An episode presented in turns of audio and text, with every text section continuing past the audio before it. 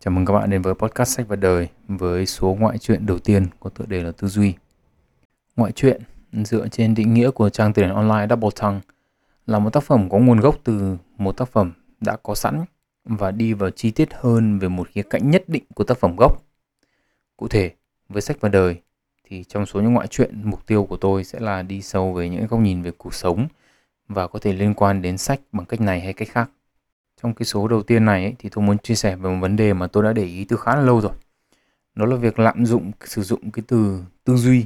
Trước khi các bạn hỏi là tại sao tôi đã chọn một cái vấn đề mà nó nhàm chán và có phần hơi vớ vẩn như này để làm chủ đề ngoại truyện đầu tiên thì uh, xin các bạn hãy cứ bình tĩnh và lắng nghe vì uh, tôi cho rằng cái chủ đề này nó sẽ quan trọng và thú vị hơn là các bạn nghĩ.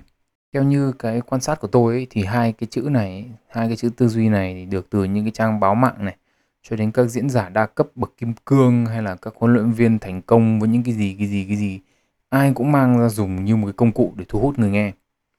Tôi thì không nghĩ là những người dùng nó hiểu hai cái chữ đấy có nghĩa là gì. Cái lý do thì tôi sẽ nói um, ở phần sau này. Nhưng mà tôi đoán chắc là do nghe nó sang chảnh và nó thể hiện sự hiểu biết nên là ai cũng mang nó ra để dùng. À, như những cơm nên vấn đề khác ấy, thì chúng ta đầu tiên là chúng ta sẽ nói qua về định nghĩa. Và nếu mà bạn google tư duy là gì ấy, thì ít nhất là các bạn sẽ tìm được ba định nghĩa sau. Định nghĩa thứ nhất, tư duy là giai đoạn cao của quá trình nhận thức đi sâu vào bản chất và phát hiện ra tính quy luật của sự vật bằng những hình thức như biểu tượng, khái niệm, phán đoán và suy lý. Định nghĩa thứ hai, tư duy là phạm trù triết học dùng để chỉ những hoạt động của tinh thần, đem những cảm giác của người ta sửa đổi và cải tạo thế giới thông qua hoạt động vật chất làm cho người ta có nhận thức đúng đắn về sự vật và ứng xử tích cực với nó. Nếu mà bạn nào mà hiểu được uh, hết hai cái định nghĩa trên thì là bạn giỏi hơn tôi rồi. Định nghĩa thứ ba từ triết học dùng để chỉ những hoạt động của tinh thần đem những cảm giác của người ta sửa đổi và cải tạo làm cho người ta có nhận thức đúng đắn về sự vật tư duy bao giờ cũng là sự giải quyết vấn đề thông qua những tri thức đã được nắm từ trước. Đấy. À, chính vì nó thật là không có nguồn nào đưa ra cái định nghĩa giống nguồn nào một trăm phần trăm mà tôi tin rằng là đa phần những người sử dụng hai cái chữ tư duy này không hiểu mình đang nói về cái gì. À, theo quan điểm cá nhân tôi ấy, thì cái định nghĩa thứ ba nghe nó lòng ngoằng nhưng mà nó đi theo cái hướng định nghĩa về tư duy của tôi. Theo quan điểm của tôi ấy, thì tư duy là cách mà một người suy nghĩ và tiếp cận về vấn đề cần được giải quyết. Ví dụ, nếu bạn đang muốn mua một cái điện thoại mới nhưng bạn không đủ tiền. Đây là vấn đề đúng không ạ? Vậy thì cách mà bạn tư duy sẽ là cách mà các bạn tiếp cận vấn đề này. Có thể là bạn sẽ đi vay để mua luôn vào ngay. Có thể bạn sẽ tiết kiệm lương hàng tháng và bạn sẽ có cái điện thoại mới sau 4 tháng chẳng hạn. Hoặc cũng có thể là bạn sẽ hạ tiêu chuẩn xuống, chọn một cái điện thoại cũ hơn nhưng mà vừa túi tiền. Bạn tư duy thế nào ấy thì bạn sẽ ra cái giải pháp tương ứng và nó sẽ quyết định cái hành vi của bạn. À, nhân cơ hội này thì tôi cũng à, muốn điểm qua một số những câu nói về tư duy mà tôi tìm được trên mạng. Cái lý do mà tôi trích dẫn báo mạng rất là đơn giản, tức là sẽ có những người dành thời gian đọc những cái bài báo này và sẽ có rất là nhiều người trong số đó tin tưởng vào những thông tin được đưa ra. Ví dụ, kỹ năng tư duy không phải là trí thông minh nên không thể nhập chung là một. Bởi một trẻ có thể thông minh mà kỹ năng tư duy không hoàn tốt tư duy cần có kỹ năng giúp một người có những suy nghĩ thông minh hơn những người khác. Tiếp này, một câu khác. Kỹ năng tư duy là một trong những kỹ năng có giá trị nhất mà ngày nay bạn có thể học. Lý do rất đơn giản. Trong khi ở quá khứ người ta làm việc dựa vào kỹ năng cơ bắp thì ngày nay ta làm việc dựa trên kỹ năng tư duy. Tác giả viết tiếp, ta đang sống trong thời đại thông tin chứ không còn ở thời đại công nghiệp nữa. Đó là lý do khiến trí não thay thế cơ bắp và sức mạnh tư duy có thể thay thế sức mạnh chân tay. Không cần biết bạn đang kinh doanh thứ gì hay là bạn thích loại công việc như thế nào, thì giờ đây bạn luôn cần phải ứng dụng các kỹ năng tư duy vào công việc bạn làm. Bạn phải sử dụng nó trong việc đưa ra quyết định, thu thập, sử dụng và phân tích thông tin cùng hợp tác với người khác để giải quyết vấn đề ra quyết định thay cho người khác ra quyết định thay cho người khác đóng góp ý tưởng đổi mới sáng tạo hay nghĩ cách cải tiến công việc bảo bản thân mình Đấy, à, và sau đó thì cái bài báo này nói về tiềm năng với sức mạnh của bộ não với những cái gì cái gì cái gì cái gì nữa ấy. Đỉnh cao hơn hẳn. Thì đấy là tôi thấy có một cái quyển sách có tên là Sức mạnh của tư duy của một ông nào đó có tên là Thành Đạt, không biết là tên thật hay là lấy tên Thành Đạt nghe cho Thành Đạt. Và cho rằng chúng ta chỉ sử dụng 5% của não bộ với 95% tiềm thức chưa được khai thác. Hãy mua quyển sách online của ông với giá 150k để biết cách sử dụng 95% bộ não của bạn. Thế thì uh, trước khi nói bất kỳ cái gì thì tôi phải nói rằng là cái ý tưởng mà con người chỉ dùng 5 hay là thậm chí 10 hay là 20% bộ não thì là vô cùng ngớ ngẩn. Nếu mà chỉ dùng 20% bộ não thì bạn chỉ nằm trên giường cả ngày, chảy dãi đầy ra gối và sống như một cây giá đỗ thôi. Tại sao đến cái năm nào rồi mà bây giờ vẫn còn tin là dùng 5 với 10% sức mạnh bộ não là sao trời? À, nhưng mà quay về chủ đề của chúng ta đúng không? Tức là điểm chung của tất cả những cái bài viết mà tư duy mà tôi ngó qua đấy thì gần như là tất cả đều cho rằng tư duy là một cái kỹ năng cần được rèn luyện. Giống như là kỹ năng đánh đàn hay là kỹ năng rửa bát ấy. Tức là càng luyện nhiều thì càng giỏi và cần phải rèn luyện hàng ngày. Nếu mà bạn trên Google bốn chữ đó là rèn luyện tư duy ý, thì sẽ ra hàng mớ những cái bài viết như là 12 cách rèn luyện tư duy này rồi thì 9 phương pháp rèn luyện tư duy. Rồi có cả những cái bài viết là chỉ cách rèn luyện các loại hình tư duy khác nhau như là tư duy logic tư duy sáng tạo các kiểu. Thậm chí là còn có cả một cái blog có tên là hack tư duy. Một loạt các cái bài viết na ná như nhau.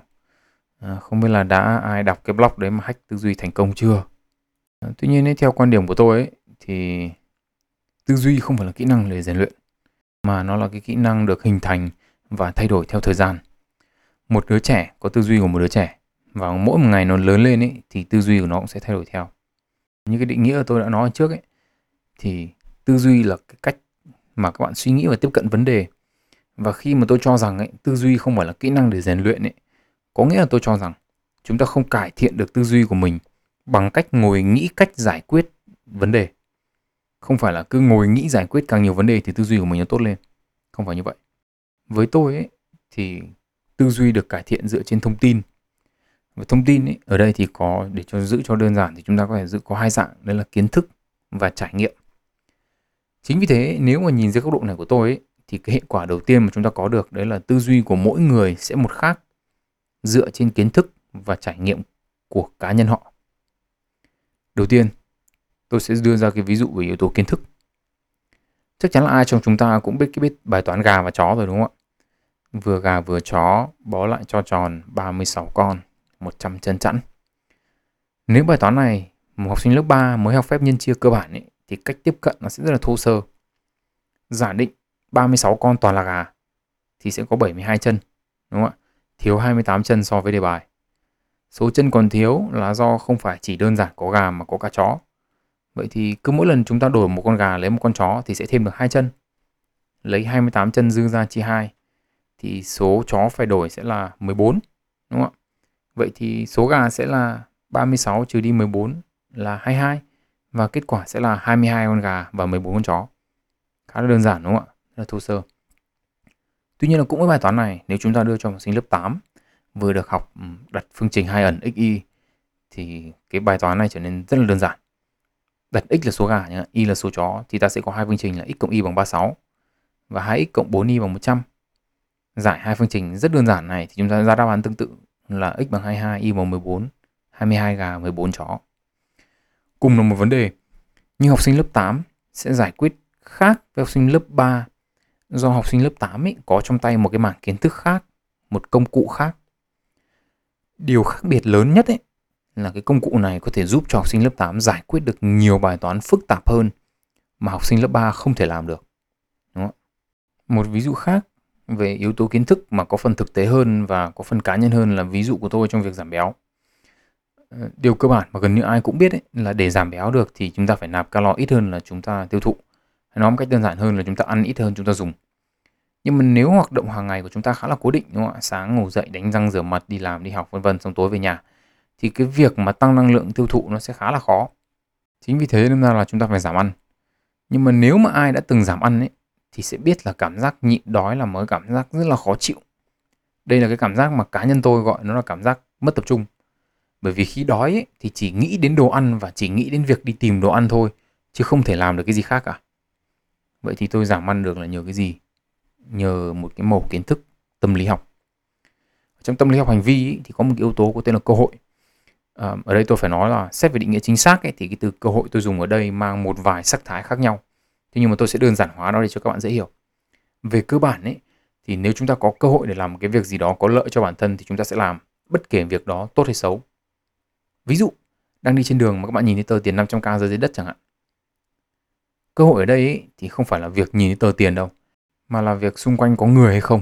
Có người thì chúng ta phải ngó nghiêng xung quanh làm màu làm mè tí xem có ai đánh rơi tiền hay không còn nếu mà không có người thì cơ hội đây rồi, đúng không ạ? Chúng ta cứ thế cất tiền bỏ vào túi thôi. Sau đó là tự nhủ với bản thân là nếu mà người ta mất tiền thì người ta đã quay lại tìm rồi. Nếu mà nếu mà không ai quay lại tìm thì thôi, trời cho thì mình nhận vậy. Hay là một cái ví dụ khác, đấy là cái việc khóa cửa.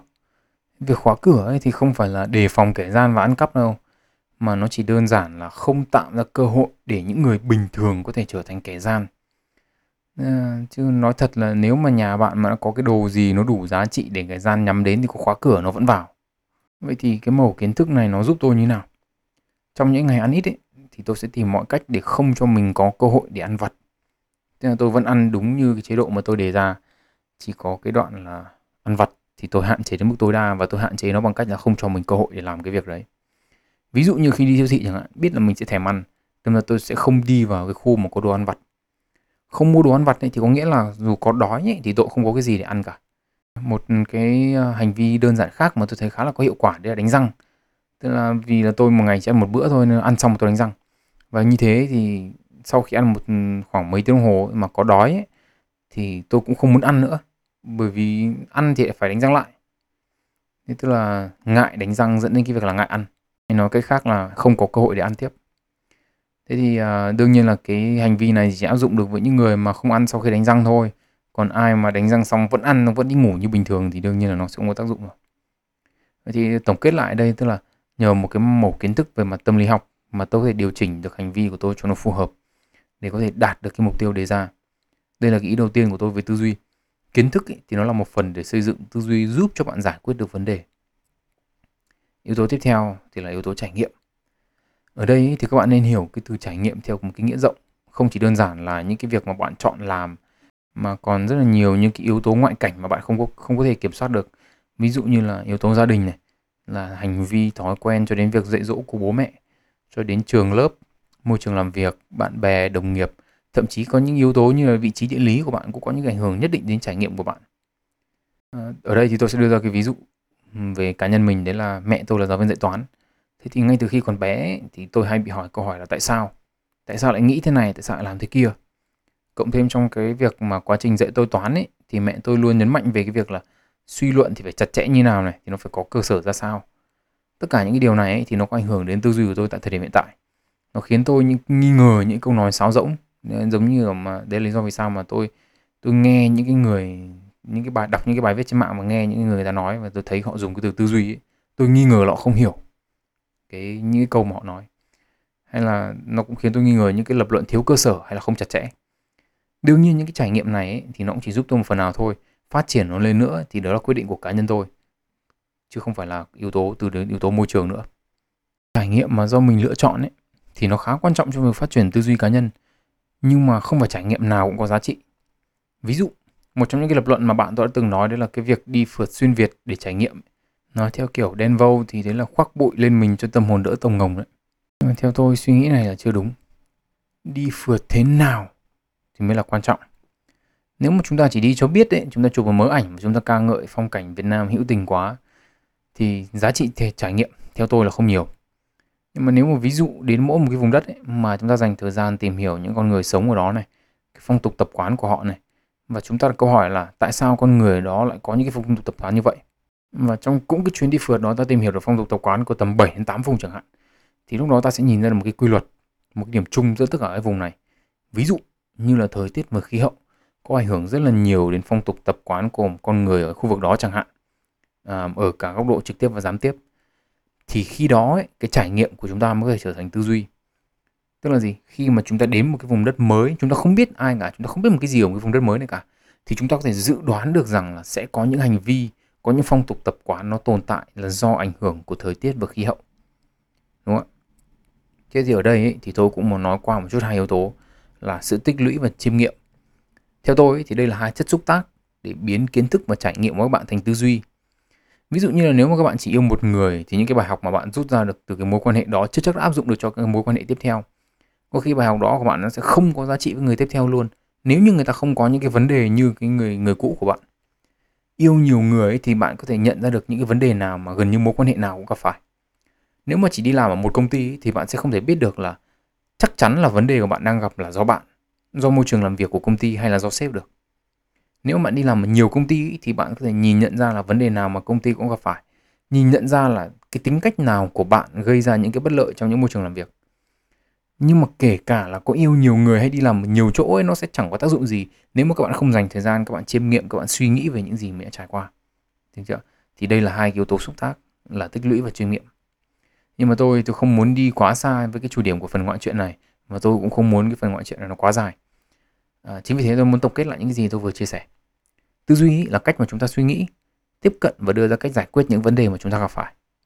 Tư duy không phải là một kỹ năng rèn luyện như đánh đàn hay rửa bát mà nó là một kỹ năng được biến đổi theo thời gian tư duy được thay đổi dựa trên kiến thức và trải nghiệm của cá nhân từng người mặc dù có nhiều điểm có nhiều yếu tố ngoại cảnh mà ta không kiểm soát được nhưng có rất nhiều là ở bản thân chúng ta nếu bạn muốn sáng tạo hơn thì hãy tìm hiểu về những mảng kiến thức đa dạng những trải nghiệm mới mẻ nếu bạn muốn logic hơn thì hãy tìm hiểu những cái mảng kiến thức cần đến sự chặt chẽ như toán hay là những bộ môn khoa học tự nhiên. Hai cái chất xúc tác để biến kiến thức và trải nghiệm trở thành tư duy ấy, là sự tích lũy và chiêm nghiệm. Cuối cùng ấy, thì tôi sẽ muốn đưa ra những cái đưa tất cả những yếu tố trên vào một cái ví dụ để các bạn có thể hiểu rõ hơn cái điều mà tôi muốn nói. Chúng ta sẽ lấy ví dụ là một trong những cái mốc quan trọng nhất của cuộc đời. Đấy là việc uh, lấy vợ lấy chồng. Và ở đây thì cụ thể là tôi sẽ muốn đưa ra ví dụ của hai người con gái trong một cái quyết định lấy chồng những kiến thức và những cái trải nghiệm của hai cái hình tượng này đây là hình tượng mà tôi đưa ra thôi ví dụ đầu tiên là chúng ta có một người phụ nữ chưa yêu ai bao giờ người phụ nữ chưa yêu ai bao giờ ấy, thì sẽ không biết mình mong muốn gì ở một người bạn đồng hành cả. Chứ đừng nói là mong muốn gì ở một người làm chồng. Cô ấy có thể bị ảnh hưởng từ những câu chuyện mà đọc được trên mạng hay là kinh nghiệm được chia sẻ của bạn bè. Cô ấy thì chỉ biết cách ứng xử trong một mối quan hệ ấy, từ cái cách mà bố mẹ mình cư xử với nhau thôi. Khi mà thực tế cuộc sống và tình cảm ấy nó lệch đi so với những điều mà cô biết thì cô không biết cách xử lý như thế nào cả. Chưa kể là những cái những cái vấn đề rất là quan trọng khác ờ, trong mối quan hệ như là cái chuyện chăn gối chẳng hạn thì cũng chỉ yếu là đến từ những cái chuyện tâm sự chị em thôi. Và những cái yếu tố này ấy, thì là bạn của cô ấy có thể áp dụng cho người yêu cho chồng của họ. Nhưng mà áp dụng cho mối quan hệ của cô ấy thì chưa chắc đã được. Ở đầu kia ở thái cực đối nghịch thì chúng ta có một cô gái đã trải qua vài ba mối tình rồi. Cô ấy biết những tính cách nào của người đàn ông là chấp nhận được. Tính xấu nào mà cá nhân cô có thể bỏ qua. Và những cái suy nghĩ những cái hành vi nào là cô không chịu được. Cô đã từng sống thử với người yêu cũ và cô biết là khi sống với nhau ấy, thì nó khác như thế nào so với một cái mối quan hệ chỉ yêu đương đơn thuần. Cô ấy hiểu về những cái vấn đề rất là nhỏ, có thể dẫn đến cãi vã và khó chịu như là thói quen ăn uống khác nhau này, cho đến những cái vấn đề lớn hơn như là vấn đề tài chính chung. Và hơn cả là cô hiểu rằng là cái thành công trong mối quan hệ ấy thì đến, cần đến từ sự phù hợp trong cả việc chăn gối nữa. Và cái sự phù hợp này thì đến từ cái sự sẵn sàng thích nghi và học hỏi từ cả hai phía thế thì hai cô gái này khi mà phải đối diện với quyết định lấy chồng ấy thì có, có cách tiếp cận khác xa nhau. Ví dụ như là khi gặp một cái ờ, một cái người có tiềm năng chẳng hạn thì cái câu hỏi mà hai cô này đặt ra để thăm dò đối phương này để tìm hiểu về gia đình về thói quen cho đến những câu hỏi lớn hơn về ước mơ về tham vọng cá nhân và thậm chí là có thể cả về phương châm sống cho đến hàng vô vàn yếu tố khác ấy, thì hai con người này sẽ đặt hai những câu hỏi đặt những câu hỏi rất là khác nhau họ sẽ quan sát những điều khác nhau họ sẽ để ý những điều khác nhau. Hoặc thậm chí là một người quan sát còn một người không để ý cái gì cả. Vì không biết là mình phải để ý cái gì. Đúng không ạ? Chắc chắn là một người sẽ khó tính hơn. Nhưng mà sự khó tính đó chắc chắn là sẽ được đền đáp. Đương nhiên tất cả những cái quan điểm về tư duy và tất cả những cái ví dụ mà tôi vừa đưa ra ấy, thì đều đến từ tư duy của tôi. Đến từ những cái trải nghiệm và kiến thức cá nhân của tôi. Các bạn có thể có những cái quan điểm khác có những cái góc nhìn khác nhưng mà tôi hy vọng ấy là những gì mà tôi đưa ra có thể trở thành một phần kiến thức mà các bạn có thể thu nạp các bạn dành thời gian chiêm nghiệm về những điều tôi nói, nhìn về những ví dụ xung quanh bạn, nhìn về cả ví dụ về chính bạn nữa, và sử dụng nó như là những cái nguyên liệu để các bạn có thể biến đổi và phát triển tư duy của mình hơn nữa Chào mừng các bạn đến với ngoại truyện đầu tiên của sách và đời. Tên tôi là Nguyễn Tiến Đạo và chúc các bạn một ngày tốt lành.